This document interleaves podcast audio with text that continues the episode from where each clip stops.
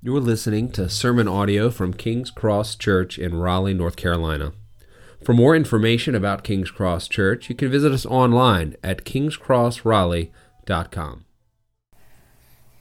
Our scripture today comes from Acts chapter 6, starting in verse 11, and then going on through portions of chapter 7. Then they persuaded some men to say, We heard him speaking blasphemous words against Moses and God. They stirred up the people, the elders, and the scribes. So they came dragging him off and took him to the Sanhedrin. They also presented false witnesses who said, This man does not stop speaking blasphemous words against his this holy place and the law. For we heard him say that Jesus is Nazarene will destroy this place and change the customs that Moses handed down to us. And all who were sitting in the Sanhedrin looked intently at him and saw that his face was like the face of an angel. Is this true? The high priest asked. And then Stephen replied, Our ancestors had the tabernacle of the testimony in the wilderness, just as he who spoke to Moses commanded him to make it according to the pattern he had seen. Our ancestors in turn received it, and Joshua brought it when they dispossessed the nations that God drove out before their fathers until the day of David. He found favor in God's sight and asked that he might provide a dwelling place for the God of Jacob. But it was Solomon who built him a house. However, the Most High does not dwell in sanctuaries made with hands, as the prophet says Heaven is my throne, and earth is my footstool. What sort of house will you build for me, says the Lord? Or what is my resting place? Did not my hand make all these things? You stiff necked people with uncircumcised hearts and ears. You are always resisting the Holy Spirit, as our ancestors did, so do you. Which of the prophets did your fathers not persecute? They even killed those who announced beforehand the coming of the righteous one, whose betrayers and murderers you have now become. You received the law under the direction of angels, yet have not kept it. When they heard these things, they were enraged in their hearts and gnashed their teeth at him. But Stephen, filled with the Holy Spirit, gazed into heaven he saw God's glory with Jesus standing at the right hand of God. And he said, Look, I see the heavens opened and the Son of Man standing at the right hand of God. Then they screamed at the top of their voices, covered their ears, and together rushed against him. They threw him out of the city and began to stone him. And the witnesses laid their robes at the feet of the young man named Saul. They were stoning Stephen as he called out, Lord, receive my spirit. Then he knelt down and cried out in a loud voice, Lord, do not charge them with this sin. And saying this, he fell asleep. This is God's word. Yeah, you may be seated. Good morning. I am Chad, one of the pastors here. And if you can't tell, I might sound a little bit hoarse in the throat. Um, unfortunately, for the last three weeks, I think, my home has gone through bouts of sickness. I have four children. Two of them are home right now. Um, and uh, and I, my my turn came at the back half of this week, so uh, I was able to. I'm, I'm, I'm on the, the, recovery end, feeling feeling better, but uh, nonetheless a little bit hoarse due to it. So my voice hopefully will hold up as we've been praying for this morning. Um, we're in Acts six, starting in verse seven, and we're talking about the story of Stephen. Um, we began last week talking about um, about this same story, the same message from Acts 6, but looking at it from a different angle. Um, we, we are walking through books of the Bible, and we're in Acts right now, going into the new year. And a couple of things I wanted to share with you as we go into the Advent season is that this coming week we're actually going to be talking about um, Philip and the story from Acts 8 and then we're going to take a sidestep into Advent and begin on uh, that following weekend to, to walk through some, um, some different focuses on Jesus uh, in that Advent season. And just as a point of uh, announcement, we will be on the 18th of December uh, worshiping with the Ethiopian church. As if you were with us last year, we had a candlelit service and worship service, and we're going to do that again this year. Uh, Ethiopian Church is right down the road from us, ones that we have a relationship with. They, they worship and sing in what is called Amharic, and we come in with the English. And last year we had a Bolivian church come in with the Spanish and Portuguese. And uh, hopefully we'll also have another church join us who wasn't able to come last year just because of sickness in their congregation. So on the 18th, you're invited to join us. We'll be at a different location. Since we do have a rented facility, we have to sometimes make adjustments. And the same thing will be true for December 25th, Christmas. This facility is closed. Uh, it's also closed on New Year's. So, what we are doing is on the 24th in the evening, we're going to be actually having a, a Christmas Eve service that we invite everyone to to join us for uh, singing and time and a little time in the Word as well uh, as we prepare for waking up the next morning on Christmas Day. And we're going to do that at the Ethiopian Church as well, but in their youth room. All these details and information will be coming shortly. I just want to put that on your radar, on your calendar, because if you show up here on Christmas Day, we won't be here. But Merry Christmas. So, um, New Year's, we're going to have some more details there. We're, having to, we're going to we're gonna give you some details of that, but I wanted you to put that on the calendar now. Um, so, let's pray as we get into the text uh, that the Spirit would be with us this morning as we, as we look at Stephen. Last week we saw Stephen and his character. This week we see uh, the opposition that he faced. I want to specifically look at the opposition to Stephen. Uh, and I believe there's a lot for us to, to learn here in it. Um, I wanted to, to mention as a note from last week as well that when I talked about Stephen, we talked about how he was full of the Holy Spirit, that he was indwelt by God and full of Him in obedience, full of grace. The way that they described Stephen uh, was very righteous and upstanding because he followed closely after God. And I had several questions that came after the fact about uh, talking about um, stirring one's affections for God. How are there resources? Are there ways in which I would encourage you to do so? Um, and a couple of things I came back with uh, was this. First and foremost, obedience to what you uh, already know is a, is a good first step. Um, another thing is that we believe as Christians that the Spirit of God dwells in each one of us. Uh, we believe that God's Spirit is in you. And though, as Jesus told his disciples, your spirit is willing, the flesh is weak. And so I know there can be all kinds of distractions in the world that we live in. And my encouragement to you is to do all that we can in obedience in cultivating the kindling, if you will, uh, in our own hearts that the Holy Spirit who dwells in you might ignite that fire and passion. It's not an uncommon thing, and it doesn't mean you're broken as a human being that you struggle at times with passion for Christ uh, for, for, for time in the Word. Maybe you wake up and you just don't feel like opening up that Bible that day. Or maybe you do in the evening and it's been a long day and you don't feel like jumping into it. My encouragement is to you, even in those moments, to take a time but just to read and reflect. Um, because God might meet you there. And I know for a fact He does meet us there because His Spirit indwells His people. And one of the ways that I encourage you maybe to think through that uh, is that you could even take the time to go through some Psalms, to open them up, read a Psalm. They're inspired texts. They are emotional songs and hymns. Uh, the psalmists are all over the map at times. It's one of the most beautiful images in the Bible of the imperfection of humanity, yet praising the perfect God. And so to take the time to read through the Psalms and to pray those Psalms back as God does work in you. To, to take what is really the appeal that is inspired in our Scripture and to pray those things to God when we fall short of having the words ourselves to speak. I also would encourage different ways, some resources that might be around. I mentioned this book last week. Uh, it's by a former pastor, theologian John Piper. Uh, he wrote a book called Desiring God, and a follow up to that was because everybody kept coming up and said, Well, what about when I don't desire God? So he wrote a book said, When I Don't Desire God How to Fight for Joy.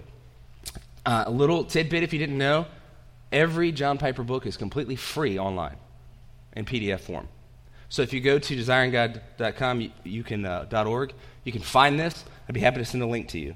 Another thing that I would encourage you in is a, a resource I've loved called uh, Spiritual Disciplines for the Christian Life uh, by Donald Whitney. It's an encouraging, non legalistic look at the joy and goodness of, of spiritual disciplines in our life and how they are used by God to cultivate the gospel in our soul. And, and, and Donald Whitney does such a fantastic job walking through that. So, those are a couple resources I wanted to mention before we get started and move forward this morning because from last week's sermon. But uh, as we prepare for the rest of this text and look at the opposition to Stephen, if you would join me, we're going to pray. Father, I'm thankful today for the opportunity we get to open up your word, that we get the chance to see you in the text. God, I pray that Jesus would be evident this morning. Lord, that in my preparation and in, Lord, the direction you have given me in my mind, that your spirit would be first and foremost. That the evidence of God's Spirit working through the word this morning would teach us and reveal to us what is the truth of your word so that we would all look more like Jesus. God, I ask all this in his name. Amen. I'm going to set these books right here. Excuse me. Out of my way. So we live in a world that I don't know if it's actually historically a fact, but it feels that way that can tend to seem a little over politicized. Lance made a recommend, uh, reference this morning to the political season. I know I get inundated with a lot of, of flyers and every kind of information that goes into my mailbox every day uh, during this time of year.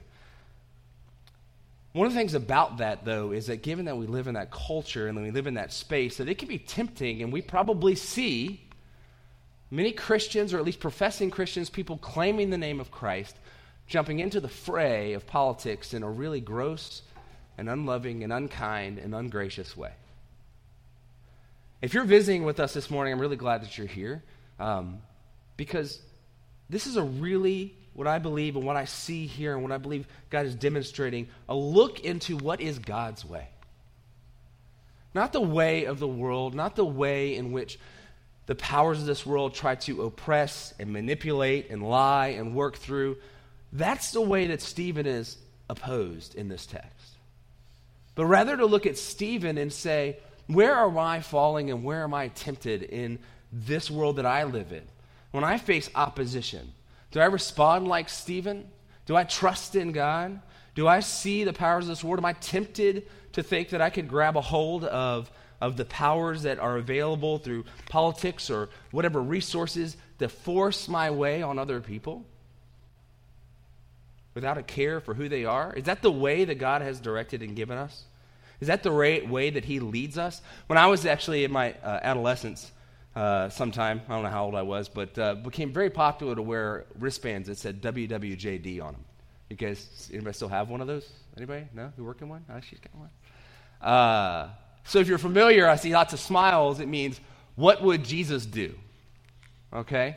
Now, it catches a lot of flack. It's kind of a social, like a weird phenomenon during a period when I was going in youth and all this fun stuff. But the question it was intending to probe was if we live our life in such a way and we walk through this world interacting with people in this world, to ask the question in each one of those moments, what is it that Jesus would do in this moment? I think an innocent enough and, and good positive thought in some respect because, because when we look at the Old Testament or New Testament and we look at the disciples, really what they were doing was emulating and living like Jesus. In fact, in the New Testament, over and over again, what was really well known was that the followers of Jesus were known as followers of the way. Kind of a shorthand. Jesus said, I am the way, the truth, and the life, and no one comes to the Father but by me. And so his disciples are known as ones who followed after the way. They lived like Jesus. They loved like Jesus. They showed humility and kindness and grace like Jesus. They confounded the world because the way they chose to live day after day was so remarkably different from the way the world lived. Jesus even told his disciples when they were when they were following after him and wanted to be first and foremost. They loved to have these little fights of who's the greatest, who's the best, which was much more of a worldly argument. And Jesus said, "The one who's going to be the first among you will be the last." And you're not going to lead others like the world does, where they lord their authority over other people, but rather you'll be a servant of all. See how dramatic he flips the script. And even today, we see many leaders take that same approach they talk about eat, uh, leaders eating last. They talk about, uh, they talk about servant leadership almost as if it's their idea. But we see in Scripture here, there's a different way in which the followers of Jesus live. And this story is truly set up as a contrast between the truth of who Jesus is and the way of God and the lies of the world. Between God's way and the way of the world the way of the world, which is the way of power, the way of force, and the way of pride.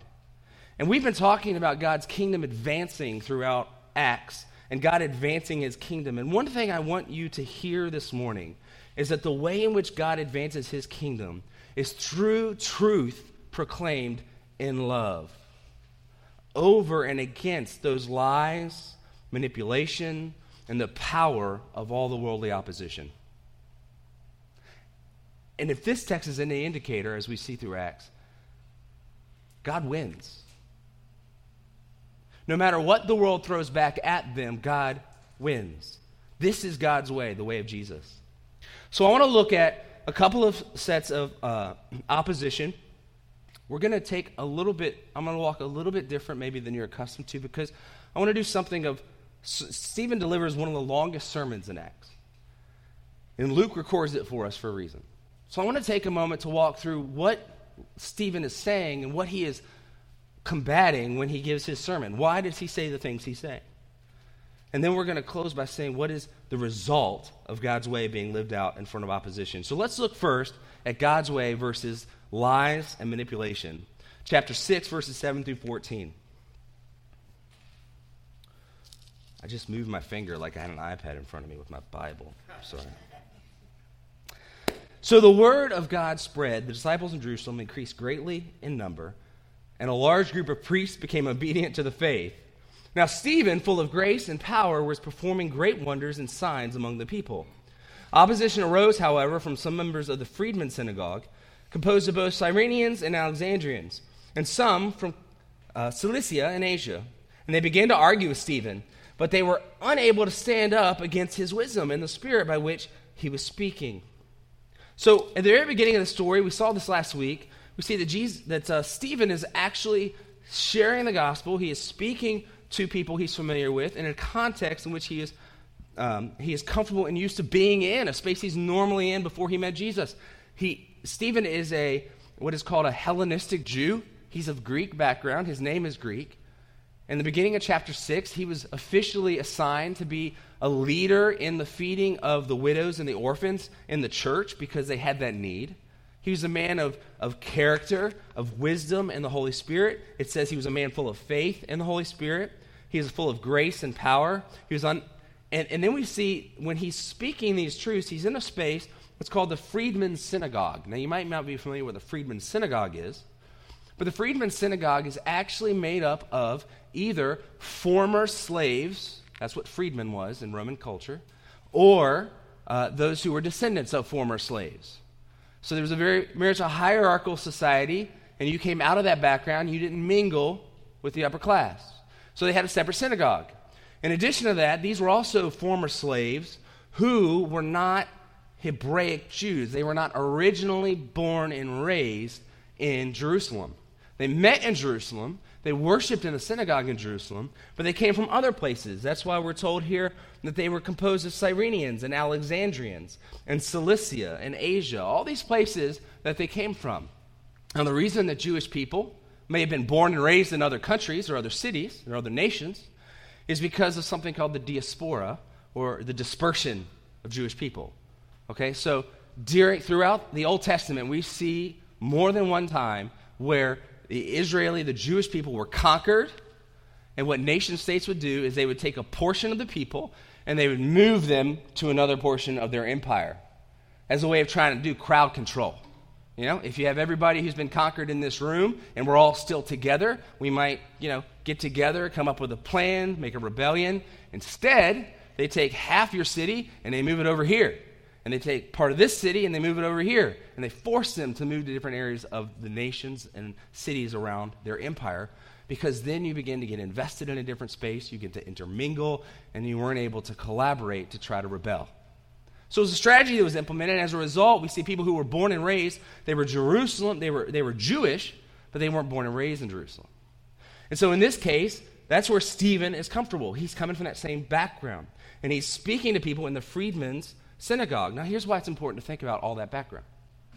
These are people who were born and raised in other nations. They had every opportunity to not really care about their roots as Jewish people because they were in other Greco Roman societies.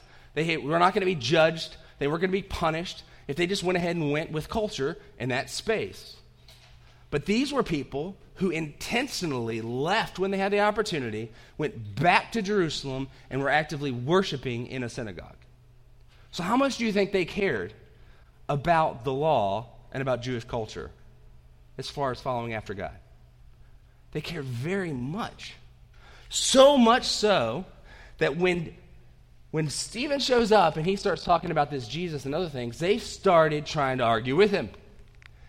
And it says they were unable to stand up against his wisdom and the spirit by whom he was speaking. So they were unable to argue against what Jesus, what Stephen, I'm going to go back and forth, say the wrong here, but Stephen, what he was presenting as an argument. He was trying to tell them listen, the Jewish culture, the temple, the synagogues, all these things were all leading up to Jesus. He was here. He's the Messiah. He's the one we've been waiting for. But they didn't want to hear it. In fact, they didn't want to hear it so bad that we can actually deduce that they have set up the synagogue and the law and Moses as something of an idol for themselves. Because the very next phrase in verse 11 reveals their heart. They don't care about the truth, they only care about getting rid of him as the problem. Verse 11 Then they secretly persuaded some men to say, they went and found people to lie about what Stephen said. We heard him speak blasphemous words against Moses and God. They stirred up the people, the elders and the scribes. So they came, seized him, and took him to the Sanhedrin. Okay, the Sanhedrin were the Jewish leaders who would have made final court decisions over this guy who's being accused of blasphemy. So they secretly persuaded men to give false witness. They stirred up the people to get him arrested and sent to the Sanhedrin. In verse 13, they also presented false witnesses of their own. They also got other people who was willing to lie for them. And say this this man never stopped speaking against the Holy Spirit and the law, for we heard him say that this Jesus of Nazareth will destroy this place and change the customs that Moses handed down to us. And all who were sitting in the Sanhedrin looked intently at him and saw his face was like the face of an angel. So the opposition against Stephen said, We can't beat you with logic. We can't beat you with truth. We have no answer to things you're saying, but we don't like any of it, so we're going to lie to get rid of you. We're going to manipulate the system. We're going to use the power we have, and we're going to try to shut you up. And can I just say right now, that is not the way of Jesus.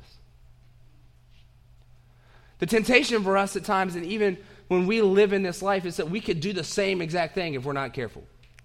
We can set up idols, we can set up systems, we can set up preferences that become gods, that become the way of salvation for us rather than truth. I mean, a really simple uh, illustration of this, and maybe you're familiar. I grew up going to Awanas. You Awanas? No, this is not me bashing on Awanas at all, okay? I'm just using an example. Or Sunday school. Anybody go to go, going to Sunday school? Okay, not bashing on that, and just, it's getting a, it's getting a comeback. Right?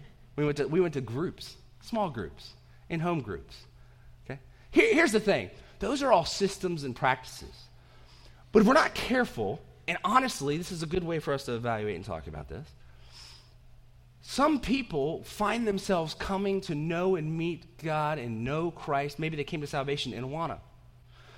Maybe they come to grow in their faith through Sunday schools. But what is happening is we put our, they put their faith along the way into that system, into that thing, into that, into that meeting, rather into the God who used that meeting to save them. And so God has been working in the temple and the synagogue and through the law. But when Stephen came with an argument about who Jesus was and they couldn't refute it, they stood up for the law in the synagogue and they found lies about it. And there's so many times inside of churches we'll, we'll fight over secondary things. We'll get into situations where we have our God set up, our sacred cows, if you will, and we deny the fact that God is a God who is not afraid of truth. The disciples of Jesus aren't afraid of conversations around truth, around change, around the way God leads, about being sensitive to his spirit. And Stephen comes to them and says, There's a new way. You didn't see Jesus in the Old Testament, but he's here. And there's life there.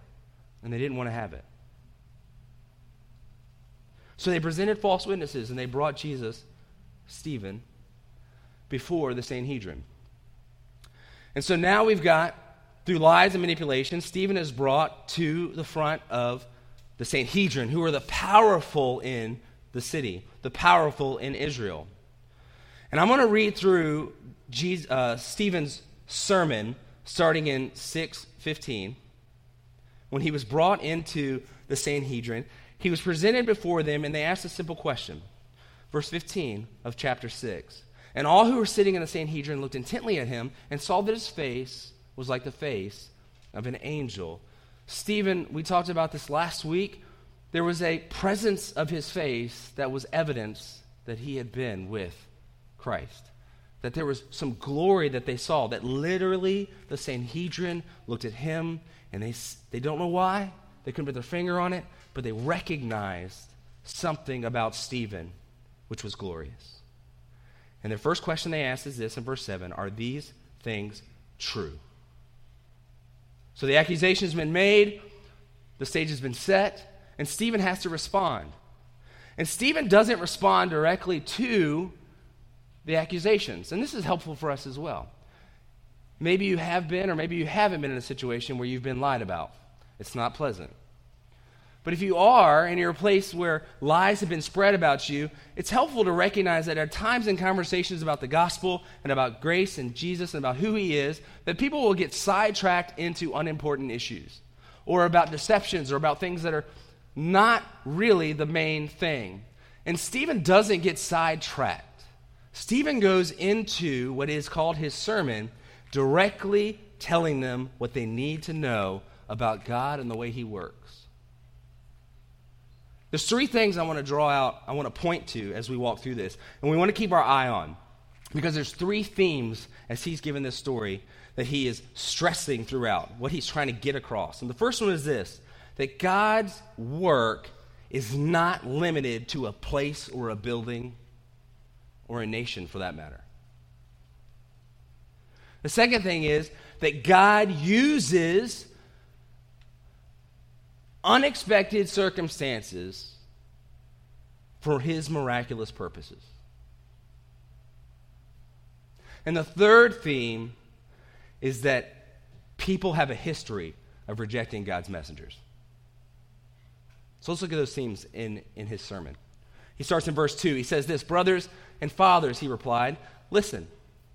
The God of glory appeared to our father Abraham when he was in Mesopotamia, before he settled in Haran, and said to them, Leave your country and relatives and come to the land that I will show you. So, right out of the gate, Stephen says, The God of glory didn't need a temple or a place. He shows up to Abraham when he was in Mesopotamia before he settled in Haran. So he's working, and he's not limited to where he works. Verse 4 Then he left the land of the Chaldeans, and he settled in Haran. And from there, after his father died, God had him move to this land in which you are now living. He didn't give him an inheritance in it, not even a foot of ground, but he promised to give it to him as a possession and to his descendants after him, even though he was childless. Again, Stephen is stressing that he's coming to this land, but even at the moment that Abraham gets to this land from Haran, he doesn't have an inheritance yet. God is not limited as he works with Abraham by land or by possession of land or the building. Verse 6 God spoke in this way His descendants would be strangers in a foreign country, and they would enslave and oppress them for 400 years. I will judge the nation that they will serve as slaves, God said, and after this, they will come out and worship me in this place. So if you read this portion, you see that as God spoke to Abraham, Stephen points out that he tells him his descendants are going to be strangers in a foreign country and that they're going to be enslaved and oppressed for 400 years. Now, that doesn't seem like an ideal situation for followers of God. It wouldn't be a promise that I'd like to latch on to. I had a conversation with someone not too long ago who's an unbeliever, and he was asking me about if I could pitch him heaven. He said, "Could you give me a pitch for heaven? Why I want to go there?" And he, and then he, and then when I gave him a, uh, some of my answer, he said, he said, "Come on, I thought you'd come with a little more promise. Maybe something like the, you know, the, the Islam's got the what the virgins, and I'm just trying to figure out what, you know, all that they, they've got something they're working for." I said, "Listen," I was like, "That's not the way God works." And so in this particular case, if God comes up to you and He says, "Here's the deal: you're going to be my people, and part of the deal is you're going to be a slave for 400 years." Okay, that's not the pitch that my friend would take as a real good sales point for buying into God and to Jesus. In this particular case, Stephen's pointing to the fact that A, God's people are going to be descendant, his descendants are going to be strangers in a foreign land, foreign country. They're going to be slaves, which is not ideal. But God's going to work through that, verse 7, and I will judge the nations that they will serve as slaves. And after this, they will come out and worship me in this place. Again, God is not limited to space and place, and God is not uh, is using strange and even undesirable circumstances for His glory. Verse 8. And so He gave Abraham the covenant of circumcision. After this, He fathered Isaac and circumcised him on the eighth day. And Isaac became the father of Jacob, and Jacob became the father of the 12 patriarchs. And now, in this particular portion, this is uh, the sign of circumcision was something that was given to Abraham as a sign of promise, uh, what was called the covenant. And so, God is promising to Abraham that he will do these things and that they will, his people and descendants will be blessed. And as a sign, he says, Here is a sign of the covenant between the two of us that I will keep my promises. And this is something helpful for all of us to remember, and I've, I've tried throughout uh, the time of my kids being in our home to repeat over and over again that if we remember nothing else about God, God always keeps his promises. God always keeps his promises. And so he promises this and has a sign of the covenant with Abraham and with his descendants. And then starting in verse 9, Stephen goes on to talk about the patriarchs. Became jealous of Joseph and sold him into Egypt. But God was with him and rescued him out of all his troubles. Now, it's not wrong. Uh, I, I want to take a moment to say this. It's not actually a, a wrong evaluation for the freedmen in the synagogue to think there's something special in connection to the land. God draws attention to that on a regular basis. And actually, when we look at Joseph, even though it seems like Joseph's living the high life when he is he's sold into slavery, but then he becomes second in command over all of Egypt. The way that it's presented in Scripture is he's still not in God's land with God's people, so he's not in the best place. And so when we look at this story, we see that despite the fact that the patriarchs became jealous of Joseph and they decided to sell their brother into slavery, God's still working again, doesn't seem like much of a circumstance that we would desire for our life. When I get up or go to bed in the, at night and I get up in the morning, my first prayer isn't that, Lord, I prayed you'd work through this, and if I have to be sold into slavery, so be it. It's never in the back of our mind. But even in that very undesirable circumstance, God's at work. And more than that, He's at work outside of Israel in Egypt. He's at work with Joseph. And so, what happens when he's in Egypt? He gave him favor and wisdom in the sight of Pharaoh, king of Egypt, who appointed him ruler over Egypt and over his whole household. Now, a famine and great suffering came over all of Egypt and Canaan, and our ancestors could find no food. Again, a famine to be used by God for his purpose. And outside of Canaan and outside of where God's people were promised land, he's working in Egypt because his people can't find food, but he's prepared Joseph ahead of time so that his people would have supply. Verse 12 When Jacob heard there was grain in Egypt, he sent our ancestors there the first time. The second time, Joseph revealed himself to his brothers, and Joseph's family became known to Pharaoh. So Joseph invited his father, Jacob, and all his relatives, 75 people in all and Jacob went down to Egypt. He and our ancestors died there, were carried back to Shechem, and were placed in the tomb that Abraham had bought for a sum of silver from the sons of Hamor and Shechem. So, really, this portion is continuing to reiterate for the Sanhedrin. God has worked all over the place, and he has been faithful to his people. And when Jacob heard about that there was grain in Egypt, he didn't know that Joseph had been preparing for them that God had used Joseph's enslavement to provide for his people. And in 15, Jacob went down to Egypt, a place that's not where the temple is, a place where, where God is land is not located. It's a different nation, yet God is still protecting and providing for his people. And now Moses comes, verse 17. Remember, Moses is one of the things that the Freedmen Synagogue says that, that uh, Stephen is rejecting. Verse 17 As the time was approaching to fulfill the promise that God had made to Abraham, the people flourished and multiplied in Egypt until a different king who did not know Joseph ruled over Egypt. And then what happens? 19, he dealt deceitfully with our race and oppressed our ancestors by making them abandon their infants outside so they wouldn't survive. So many ways in this devastating world that we see pain and suffering.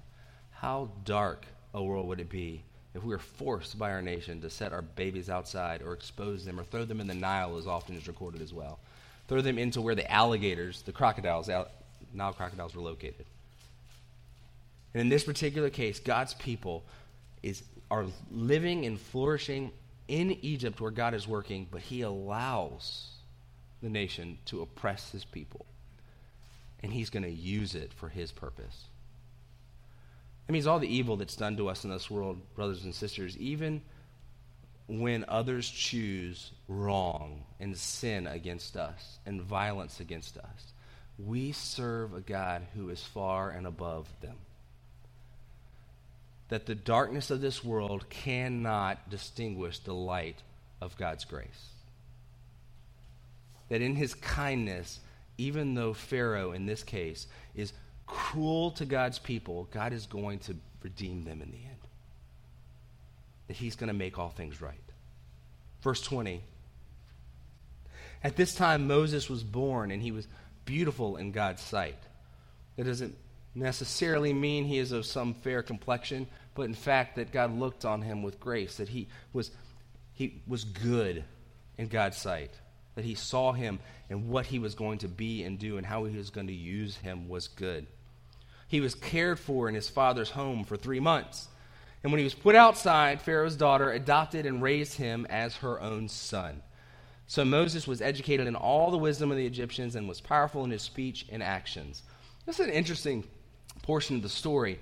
Uh, all evidence is from these quotations, just if you want to know a little background. Stephen is actually quoting from what's called the Septuagint. It's a Greek translation which was well known and well used at that time because there was a lot of Greek speaking Jewish people. And so the quotes he's taking are, are evidence that when translators look at this, they can tell he's quoting from the Septuagint. It'd be like if I get up here and I'm using the CSB, or I'm using the ESV, or I'm using the NIV, and I'm, or I'm quoting from, better yet, you know, the message. You could tell, right? In this particular case, we can tell he's quoting from uh, the Septuagint. And what they understand and what they speak to is that Moses was educated in all wisdom of Egypt, and the benefit of that was he was powerful in speech and action. That's weird because Moses, when he went before and saw God at the burning bush, said, I'm, I'm not good with speech. But what Stephen was pointing out was that despite the fact that Moses had no self confidence in his own abilities, that God had worked in circumstances to prepare him for the task ahead. That, that even though he didn't feel confident after being cast out and running away from Egypt and being out in the wilderness for an additional 40 years, that God had prepared in him the capabilities and the abilities to do what he needed him to do. And how did he do it? Well, the very Pharaoh who was persecuting God's people, his daughter adopts and brings their Redeemer into, into, into the royal family. How crazy is that? that what, what a great story. A great story that God uses the people who are trying to destroy his people to actually prepare the Redeemer for his people. And so when Pharaoh his daughter adopted and raised him, Moses got the benefit of being educated in what was one of the most educated and well prepared nations in the world at the time, highly advanced. He got, he got the ability and the benefit of being among royalty and learning the ways and conversations and, and, and the power that comes in confidence with that kind of environment. And so God prepared him. And then he went into um, his 40s. Great things happen when you turn 40, just by the way. When he was 40 years old, he decided to visit his own people, the Israelites. He knows that he's from Israel. He knows that these are his people. In verse 24, when he saw one of them being mistreated, remember they're slaves, he came to his rescue. He avenged the oppressed man by striking down the Egyptian. So he kills a man, we read in the story. There's no evidence that God tells him to do it. He knows the, these are his people for one reason or another. And it says here, as, as Stephen tells the story, that he assumed his people would understand that God would give them deliverance through him. So, in some way, Moses thought, I'm going to try to redeem my people. And the way he tries to do it is by killing one of the Egyptians. And this is not what God has told him to do. He hasn't told him to do this. He's going to go his own way, and he's going to use force, and he's going to use violence. And so he strikes down and fights and kills an Egyptian. And in, in verse 25, that he thought that they would understand that God would give them deliverance through him, but they did not understand. So it didn't work out. Imagine that. We don't we decide to do things our own way, and things don't come together the way we always hope. When we turn to our own wisdom, when we turn to our own methodologies, Moses decides to kill somebody to try to redeem his people, and it doesn't work out. Verse 26 The next day he showed up while they were fighting, and he tried to reconcile them peacefully, saying, Men, you are brothers. Why are you mistreating each other? But the one who was mistreating his neighbor pushed Moses aside, saying, Who appointed you a ruler and a judge over us? Do you want to kill me the same way you killed the Egyptian yesterday? So they saw his deed, they saw what he did, and they completely rejected him as a redeemer or as someone who would deliver them. He said, Who are you, a ruler and a judge over us? So God uses that circumstance, and Moses fled from Egypt because he heard this from them. Verse 29 Moses fled and he became an exile in the land of Midian, now running from his choices, his deeds in Egypt, where he became the father of two sons. And remember, he's in the land of Midian. Verse 30 After 40 years had passed, an angel appeared to him in the wilderness of Mount Sinai in the flame of a burning bush. God meets him in Midian, not in Jerusalem, not in a temple, but in a bush. When Moses saw it, he was amazed at the sight. As he was approaching to look at it, the voice of the Lord came I am the God of your ancestors, the God of Abraham, of Isaac, and of Jacob. Moses began to tremble and did not dare to look. The Lord said to him, Take off the sandals from your feet, because the place where you are standing is holy ground. I have certainly seen the oppression of my people in Egypt. I have heard their groaning and have come down to set them free. And now come, I will send you to Egypt. God meets Moses in Midian, in the wilderness. He says he's heard, he's seen the oppression, and he's heard their groaning, and he's going to free his people. But in that space where God meets him, he says this The place you're standing is holy ground. Take off your shoes. Where God is at work is always holy ground. It doesn't have to be in the places that we preconceive to be where God works. It doesn't have to be in this church setting. It doesn't have to be in a temple, a building. In fact, what we see is that as God works today, he says his spirit is in his people.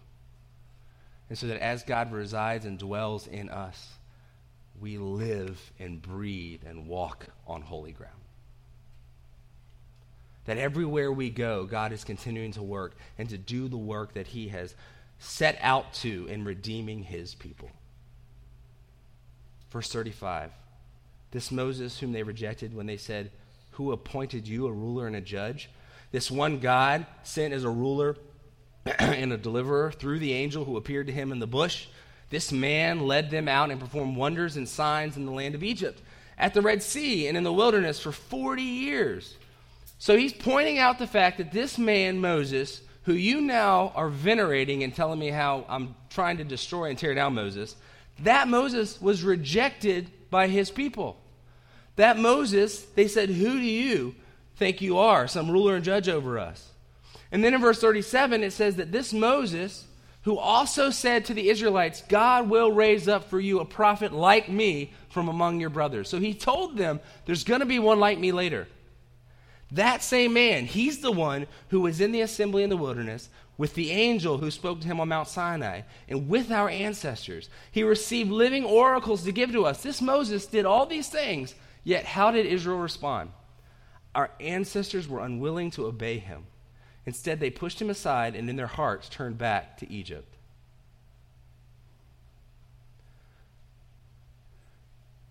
They had the oracles with them. They had Moses present with them. They walked with Moses and saw God work. He split the Red Sea. Yet they pushed him aside They rejected what God was doing in Moses, and their hearts turned back to Egypt. Their hearts desired what they had before. Their hearts didn't desire God, but desired what they thought was better than what God had to offer.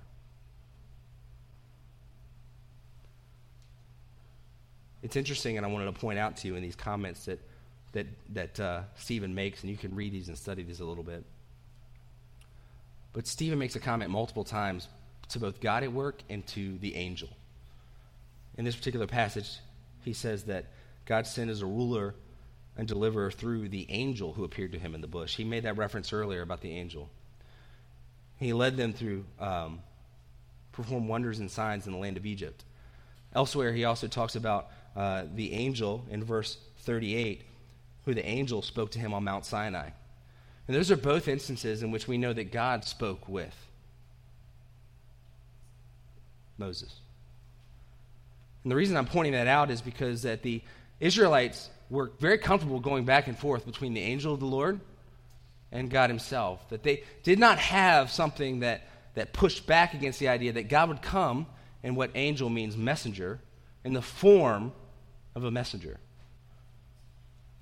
In this particular case, what we understand as we read these things, and we often refer to them as Christophanies, or images or pictures of Christ, where in the Old Testament that Christ came to God's people and spoke to them. Even when Joshua, before he goes in on a campaign into the promised land, it says that the angel of the Lord's army spoke with him.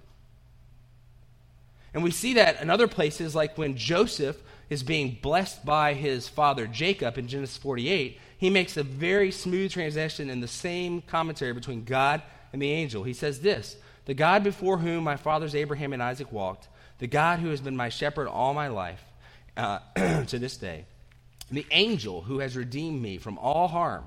He says, The God, the God, the angel. And then with a singular he, he says, May he bless these boys. So, in the same way, Stephen is pointing to the fact that God has a way of coming as a messenger to his people, and that over and over again, his people reject the messenger.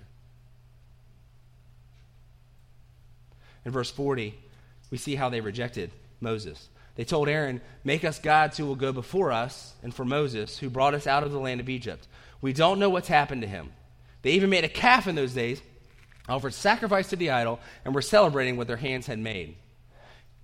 42 God turned away and gave them up to worship the stars of heaven, as it is written in the book of the prophets. House of Israel, did you bring me offerings and sacrifices for 40 years in the wilderness? You took up the tent of Moloch and the star of your god Rephan the images that you made to worship. So I will send you into exile beyond Babylon. This is God's judgment over his people. He says, You have rejected me by worshiping other gods. And they rejected Moses in the wilderness. They rejected God when instead of waiting on him, they set up uh, a calf, an idol, to worship for themselves.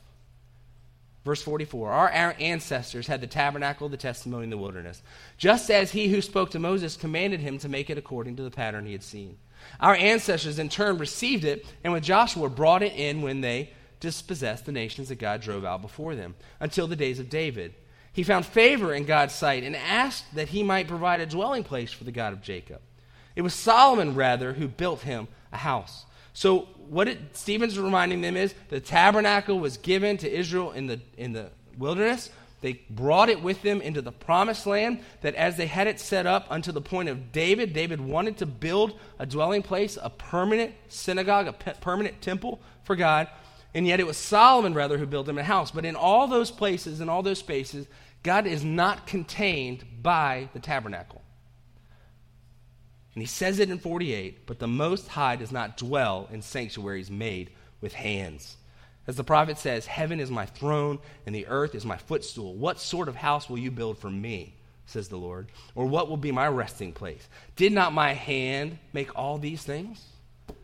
God is not contained by our buildings. God is not contained by our structures and our, in our attempts, like Moses, to do our own way and our own thing. God is not restricted by those things, He's not restricted by the tabernacle. Instead, Stephen says God is beyond that. And he doesn't need to be, he can't be contained. Does he choose to dwell with his people in the tabernacle? Yes, but he's not constrained by the tabernacle. And now, Stephen lands the final commentary. Based on everything he said to this point, he tells the Sanhedrin where they stand. You stiff necked people with uncircumcised hearts and ears. I talked about this last week where I feel like this is much more of an earnest appeal, not he's not just throwing insults. He says, You stiff necked people with uncircumcised hearts and ears. You're always resisting the Holy Spirit. Why? As your ancestors did, you do also. Which of the prophets did your ancestors not persecute? They even killed those who foretold of the coming of the righteous ones, the one who said Jesus was coming. They killed them, and whose betrayers and murderers you have now become. You received the law under the direction of angels, and yet you have not kept it. You haven't obeyed. You've done exactly the same thing. And how do they respond? How do we know that these people are more concerned about their power, their position, their strength, their politics, because they are the powerhouse in, in Israel at this time? In verse 54, when they heard these things, they were enraged and gnashed their teeth at him. And Stephen, full of the Holy Spirit, gazed into heaven. He saw the glory of God and Jesus standing at the right hand of God. He said, Look, I see the heavens open up and the Son of Man standing at the right hand of God. This is the first Christian martyr we have, an, we have a story about. We see where Stephen is now the, the target of anger for the Sanhedrin because they have heard what is true and yet they resist and fight back against it. They put Jesus to death because he challenged their authority and their power. He called into question the things that they taught to be true. And now Stephen's setting them up as the bad guy in the story.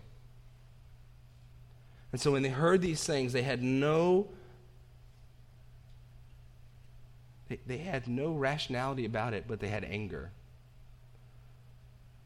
God's people are rational people. We are loving people. We don't react in anger and violence. Yet, here in this space, the Sanhedrin saw and heard what they didn't like, and they fought back. And they attacked Stephen. And Stephen responded by saying something interesting. He said, Look, I see the heavens opened up, and the Son of Man standing at the right hand of God. Jesus recalls some time ago when he was in front of the Sanhedrin, there's a parallel between what we see here and we see of, of Jesus' story. Jesus was lied about and brought before the council. Stephen was lied about and brought before the council. When they came, they didn't have anything they could accuse him of, for they brought false witnesses. They brought false witnesses against Stephen. Jesus is accused of saying he was able to destroy the temple of God. Stephen is accused of saying that this Jesus of Nazareth will destroy this temple and this tabernacle. The high priest came before him and asked him, Are these things true? What do you have to say for yourself of Jesus? With Stephen, he came before Stephen and said, How are these things? Are they so? Jesus says to them, and this is the statement he gives this quote Thou hast said, Nevertheless, I say unto you, Hereafter shall ye see the Son of Man sitting on the right hand of power and coming in the clouds of heaven. He refers to himself as the Son of Man. He refers to himself in what they understood to know was a God statement that I am like the Son of Man and I will be sitting on the right hand of power. Here's the contrast. Stephen says, He looks up and he sees the Son of Man standing on the right hand of God. You guys ever been to a really exciting basketball or football game or something? You ever see something really going, you're pumped about your team? How many people in here have a hard time sitting down? Yeah, so we got one hand. I see that hand. Jesus sees his disciple, his, his follower, Stephen, proclaiming his glory in boldness and fearlessness before the Sanhedrin. And when Stephen looked up, Jesus wasn't just sitting beside the Father, he was on his feet. He was cheering for us, for Stephen. Scripture says he intercedes for us, he prays for us. Jesus is for you, for me. And when we stand boldly before opposition like this, we can trust that even at our darkest moment that Jesus is standing and he is interceding and he is for you and for us and for me. And then at the end of Jesus' story, when he is put to death, he says, Father, forgive them, for they know not what they do. Into thy hands I commit my spirit. At the end of Stephen's story, it says that they stoned Stephen. They dragged him out of the city and began to stone him. The witnesses laid the garments at the feet of a young man named Saul. And while they were stoning Stephen, he called out, Lord, receive my spirit. He knelt down and cried out with a loud voice, Do not hold this sin against them. And after saying this, he fell asleep. Over and over and over again, the way of Jesus demonstrates that he shows mercy when people show him anger and rage, that he shows love and forgiveness when people fight back and push back and want to, want to destroy and kill. And in this story of Stephen, we see the same thing in his character that when they want to stone him, his first thought is forgiveness. It's the same thing that Matthew told the same, that told the religious leaders that they wrestled with. And he said, Go and learn what this means. I desire mercy and not sacrifice. I don't want you to do better for me. I want you to show mercy. That's what I desire and seek. It's Micah 6, 8. Mankind, he has told each of you what is good and is the Lord require of you to act justly, to love faithfulness, to walk humbly with your God. Because in the end, the way of God is God's way leads to life. Look at verses 1 through 3 of chapter 8. After Stephen's put to death, Saul agreed with putting him to death. And on that day, a severe persecution broke out against the church in Jerusalem. And all except the apostles were scattered throughout the land of Judea and Samaria. Devout men buried Stephen and mourned deeply over him. Saul, however, was ravaging the church. He would enter house after house, drag off men and women, and put them in prison. Now, here's how I want to close with this. Even though it seems counterintuitive to the world we live in to have to win through power, through force, through, through occupation, through all these ways the Sanhedrin are bringing violence against Stephen, the way of Jesus, humility, kindness, grace, truth, love, all of those things are actually what leads to life. Now, that might seem strange because Stephen is actually put to death.